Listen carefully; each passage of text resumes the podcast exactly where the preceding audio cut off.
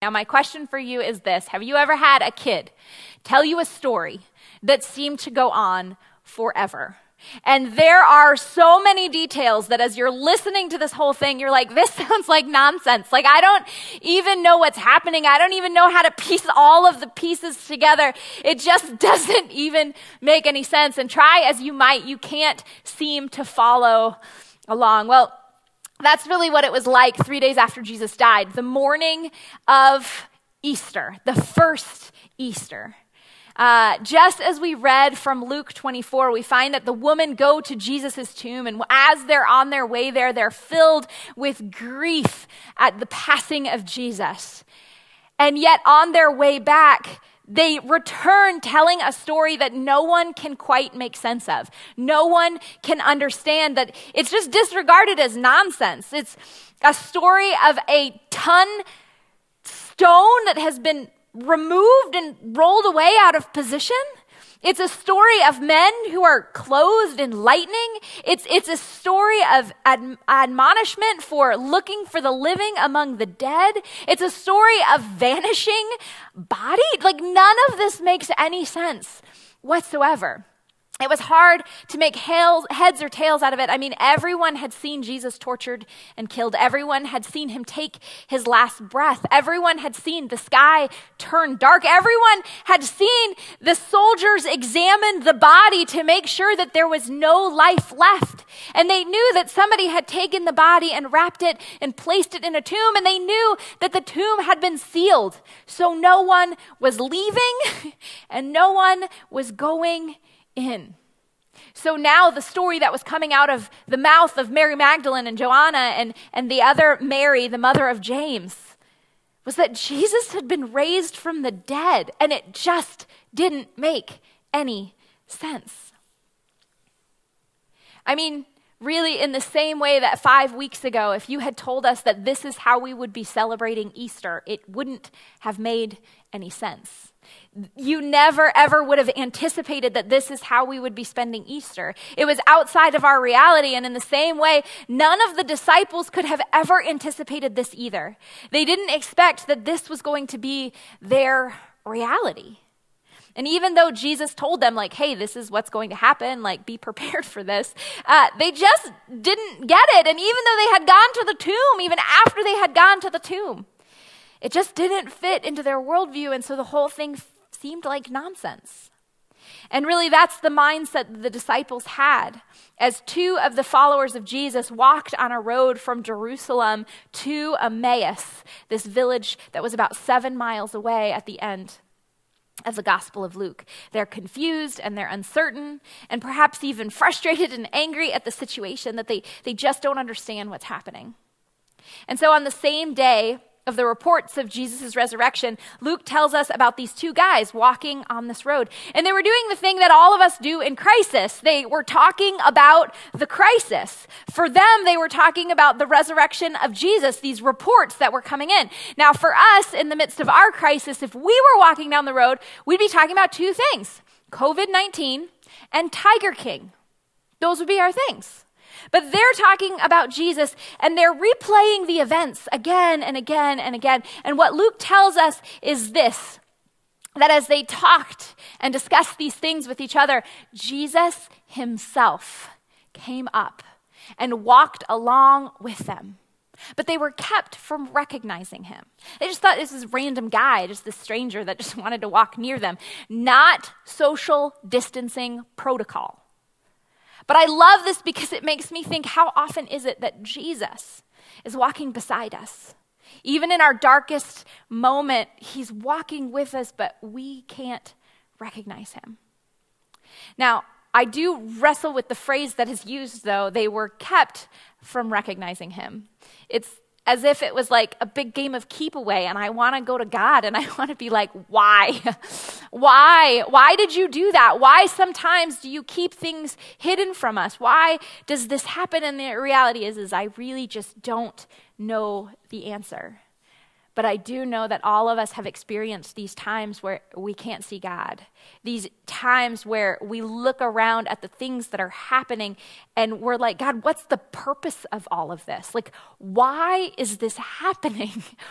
I want to trust that you're doing something, but, but I can't see it. None of it makes sense. It all seems bad. It all seems like nothing good can from, come from this. It seems like hope has ended. It seems like the story is over. So, what are we doing? It all just seems like nonsense. But then the disguised Jesus asks them what they're talking about. And the two guys, they, they tell this stranger, they tell this guy, they say, Well, we're talking about Jesus of Nazareth, they replied. He was a prophet, powerful in word and deed before God and all the people. The chief priests and our rulers handed him over to be sentenced to death, and they crucified him. But we had hoped, we had hoped that he was the one who was going to redeem Israel. And what's more, it's the third day since all of this took place. And in addition, some of our women amazed us. They, they went to the tomb early this morning and they didn't find his body. They came to us and, and they had that and said that they had seen a vision of an angel who said he was alive. And then some of our companions went to the tomb and they found it just as the woman had said, but they didn't see Jesus. Now, what's really interesting in this story is like these two guys who have are like, we don't know what happened. They just said the whole story. They like recounted and parroted back the entire story of what had happened, but they're still like, but we don't get it. We don't understand what possibly could have happened. We don't get what is going on. See, there's a difference between knowing the facts of something and believing the implications of the thing. And I just imagine Jesus being like, um, You just said what happened. You literally just said, event by event by event, what happened, but they didn't get it. It still didn't make sense. And so, Jesus, just like he did so many times before with his disciples, before he even died, he explained how the Messiah was going to need to suffer that from the beginning of the story, this is how it was all planned out to be. That the Messiah would suffer and die to bring life and resurrection, not just to himself, but, but to all people. That, that this part wasn't the end. And we're told in the explanation was helpful for the disciples. They kind of started to get it and maybe click on a few things, but they still didn't really totally understand what was happening. And then Jesus did something that actually changed the game. And it started with an invitation from the disciples who were walking along the road. They turned to Jesus, and as they approached the village to which they were going, Jesus continued on as if he was going to walk further. But they urged him strongly, Stay with us. It's nearly evening. The day is almost over. And so he went to stay with them. And he was at the table with them. And he took bread and he gave thanks. And he broke it and began to give it to them. And then their eyes were opened and they recognized him, and he disappeared from their sight. It's a crazy story. But what Jesus changes, what, what changes is when Jesus sits down and eats with them. The whole thing is strange because you would have expected that when Jesus came back, he would have come in like glory and glitter. He would have announced with trumpets, doo doo, I'm back. He would have done that. And then I imagine that Jesus would have been like, and you're wrong, and you're wrong, and you're wrong, and you're punished, but I like you because you stayed right. He doesn't do any of that. He doesn't come in great fanfare. Instead, he comes incognito and he just sits down for a meal after an invitation. Now, for them, for the three of them right there, the meal is not just a meal. See, for us, when somebody invites you to have some food, it, it just is some food. But back then, a meal meant so much more. Inviting somebody to sit down for a meal together was actually an invitation for like a deep and abiding relationship. And so, what they were doing was they were inviting Jesus to come be in relationship with them, to come fellowship together. And it's during the course of this fellowship and, and in this relationship and engagement with the disciples that their eyes are opened. It's at, as if all the pieces that seemed like nonsense all of a sudden come together in the middle of this meal it all made sense. Now, after this happened, Jesus like disappears, and I'm sure the two of them are looking back and forth, like, oh my gosh, that was him. Oh my gosh, it was him. And they get up instantaneously, like maybe even without speaking, because they know what they're supposed to do. They run back to Jerusalem. They run back to Jerusalem because they have got to tell the other people what had happened. They have to tell them that they saw Jesus, that they talked to him, that they ate with him, that the risen Lord is inviting them into a relationship with them. They have to tell somebody. Now, it's interesting that what the disciples don't do is they don't go visit Jesus' grave, right? In our culture, a lot of times we set up shrines at graves. Wherever somebody is buried, oftentimes we will set up that as a place to go have a meaningful connection with that particular person. Uh, maybe it's not a grave site, but maybe there are, if a person was, um, um, was cremated, you have their ashes and you put it in a place of honor and you set up pictures and maybe light candles. But you go to those places in those moments in order to feel a connection with the person that has died. But you know what the disciples never do? They never go back to the grave. They never set up a shrine. They never set up a memorial to Jesus at the grave site. In fact, we don't even know where the grave is. Now, if you go visit the Holy Land, they will tell you this is where the grave is, but the reality is is nobody really knows. The reason that they've decided that that is the grave site is because Constantine, the Holy Roman Empire, his mother was very interested in the life of Jesus. And so when Christianity became the state religion of the Holy Roman Empire, she actually went and she sort of did the investigatory work and tried to figure out where the grave was. And, and based on the best knowledge that she had, she kind of said, hey, this is the grave site. And so they have that, but nobody really knows where the grave is. And do you want to know why the disciples didn't go back to the grave to be connected to Jesus? Because Jesus was alive. Jesus was alive, and you can have a relationship, and they could have a relationship with him right then, wherever it was that they were, because Jesus was alive. Now, I imagine that as they were eating, they maybe were reminiscing about their times and, and how great things were, and how awesome it was to be a disciple because those two disciples run back and they start telling the other disciples in Jerusalem, hey, listen, Jesus is alive. Jesus is alive. We can have a real relationship with him. It's so great. And in that moment, Jesus appears to them in that room. And Jesus says, Peace be with you. And he does the same exact thing that he did with the disciples on the road. He, he tells them, He says, Hey, do you have anything to eat? Like, we need to eat together. We need to be in relationship with one another. And I just can't imagine how excited the disciples were. And then Jesus offers something that changes the trajectory of these guys' whole life.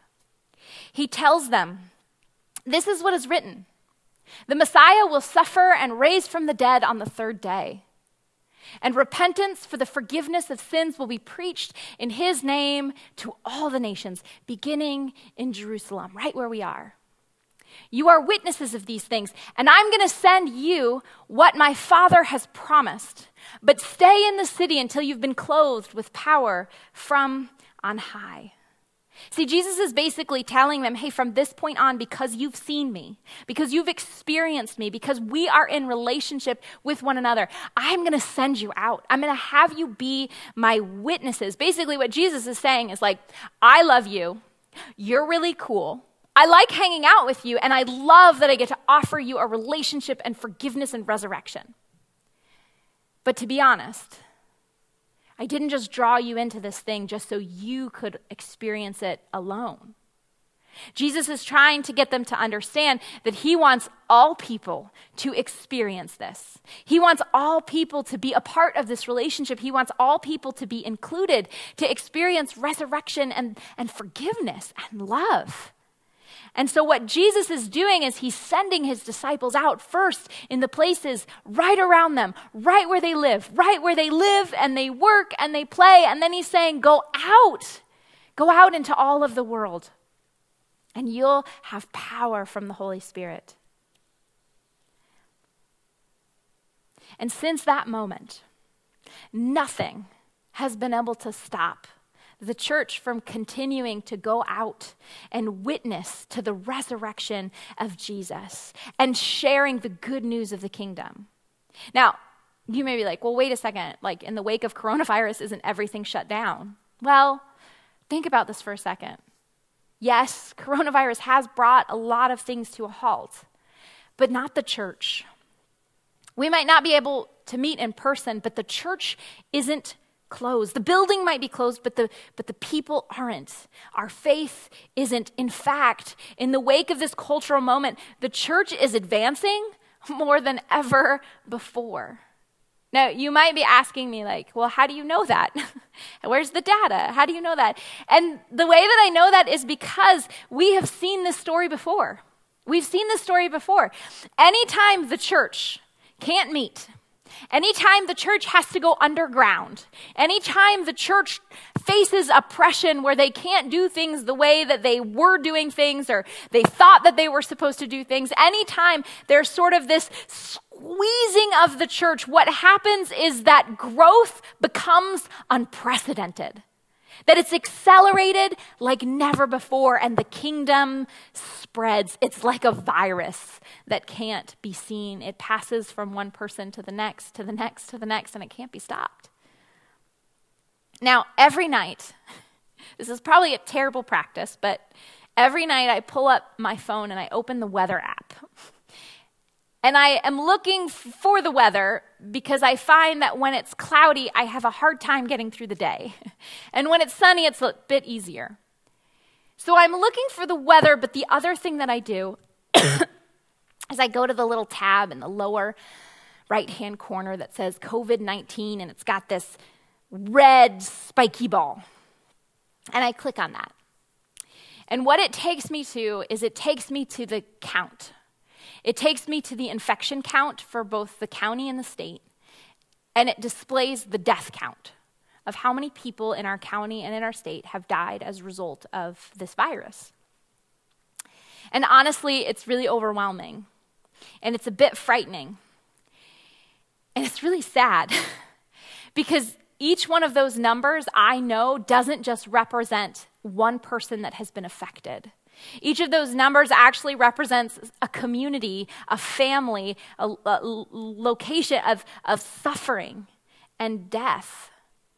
And it's not just that one person, it's, it's their whole family, it's their entire community surrounding that person that is being affected and grieved as a result of this. And that's why, as a church, we're praying. That's why we started this prayer chain to pray for our congregation and our community. And, and we try to pray from Monday through Saturday from 8 a.m. to 12.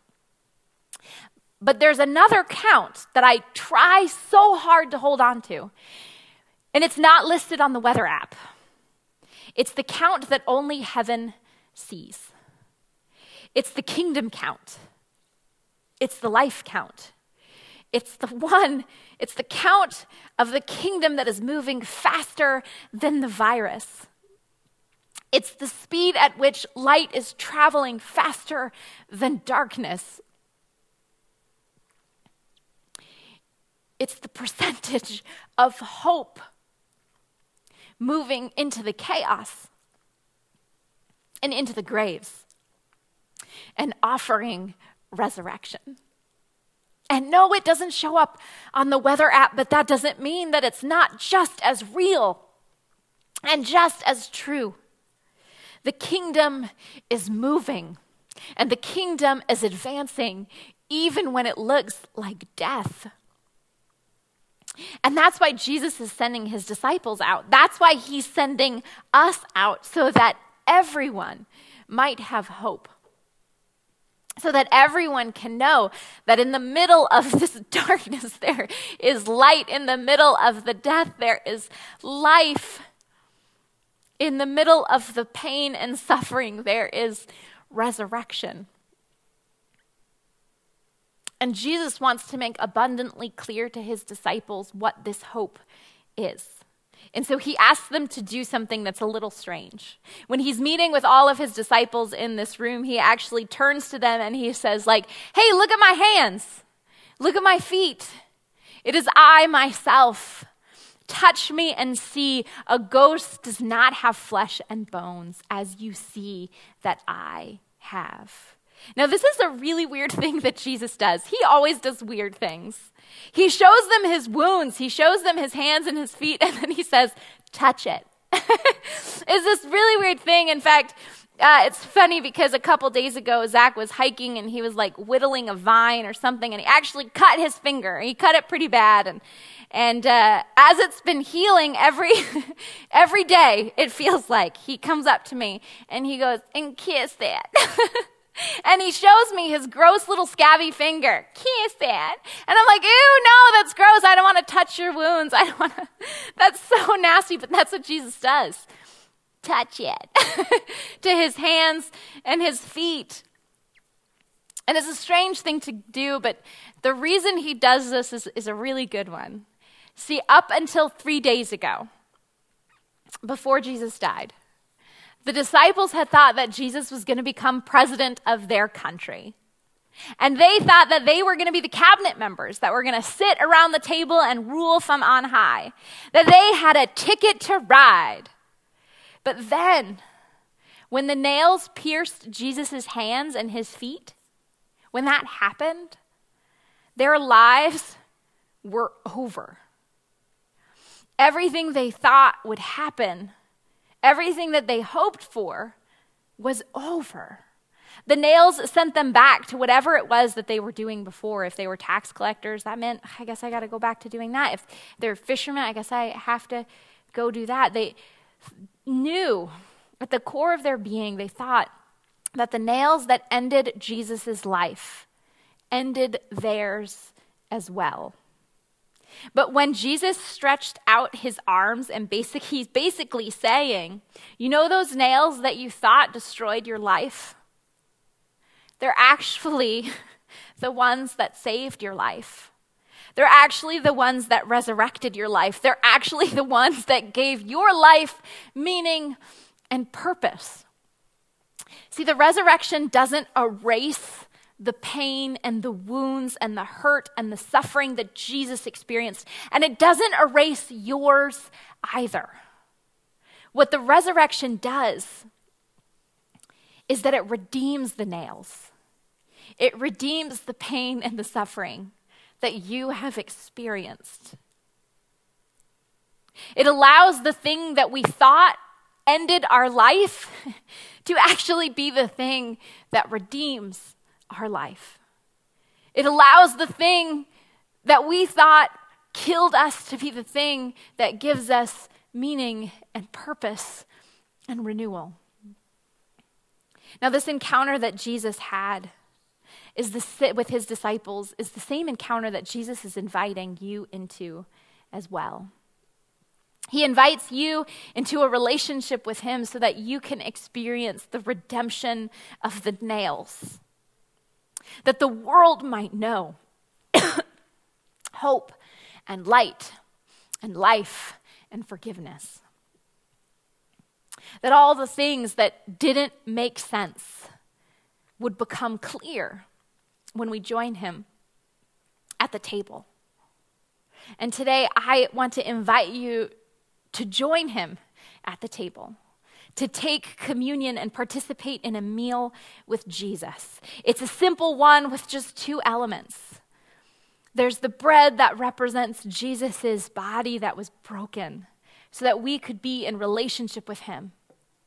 And the cup that represents his blood that was poured out for the forgiveness of our sins so there would be nothing that got between our ability to be in unity with Jesus. Now, we have one more song that we're going to sing together. And, and during this next song, I'm going to invite you to take communion, to participate and take of the bread and the cup. But I want you to do it in a way that you are actually visualizing yourself sitting down at the table with the resurrected Lord and talking to him about all the things right now that don't make any sense that you don't have the answers to. And just share those things with Him. Now, I'm not saying that as you take the cup and the bread, all of those questions will go away. But what I do believe and I do have trust and hope in is that Jesus' resurrecting power will come in your life. And it may be this morning, and it may be in two days, and it may take a while. But Jesus will come. And Jesus will bring that resurrection and that life. And this is our way of sort of saying, Yes, Jesus, please. bring purpose, bring meaning, bring clarity to what is going on in this moment. Bring resurrection. So let's pray together. Father God, I thank you that you stuck with us. that at no point in your life you said, This is too hard. But instead, your love for us compelled you to, to live your life to the end, to take on the pain and the suffering of the cross, and then to come back triumphantly so that we too can experience life and resurrection and fullness. And so, Father God, would you in this moment, would you sit down with every person, wherever it is that they are, would you sit down with them and allow them to just pour out their hearts on the pain and the suffering that they're experiencing, on the questions that don't seem answerable? Would you sit down with them in that invitation? And Father, would you bring resurrection? Father God, we pray all of these things in your holy and your precious name. Amen. Go ahead.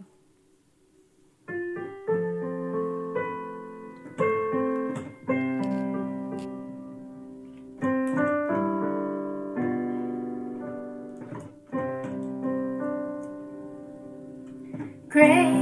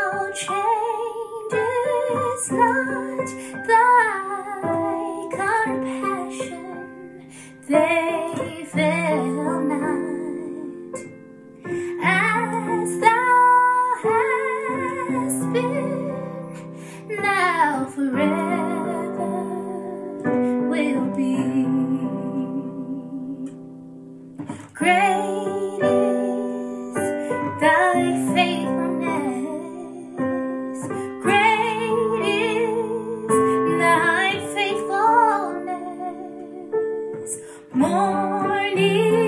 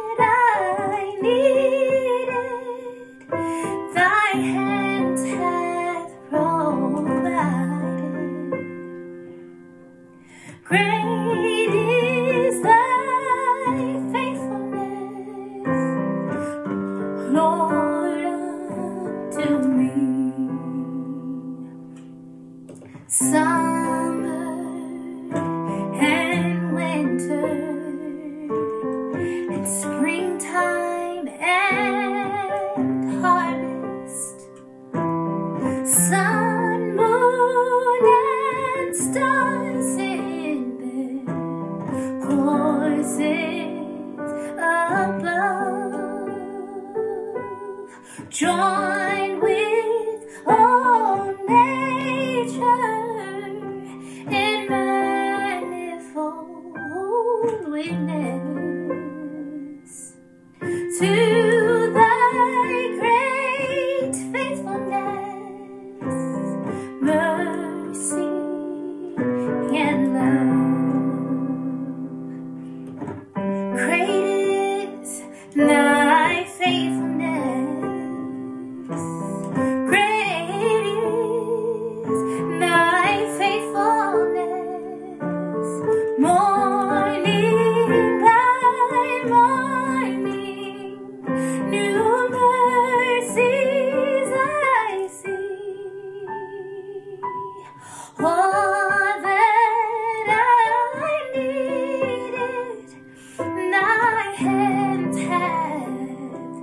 all night.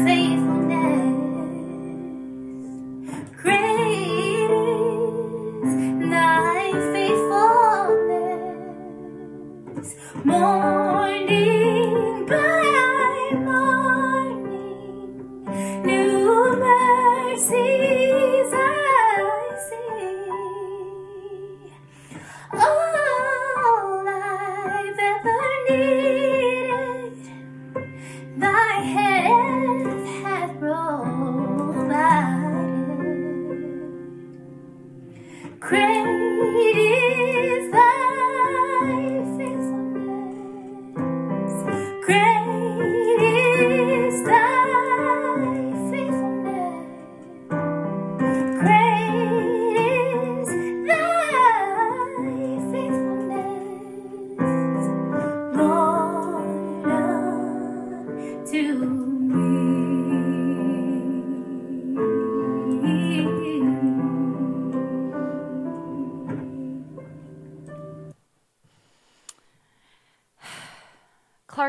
may you walk in the hope of the resurrection. May you be dripping with the life of Jesus. No matter where it is that you go, no matter where it is that you stay, that on this Easter morning and for all the days to come, that you would walk with Jesus. Amen.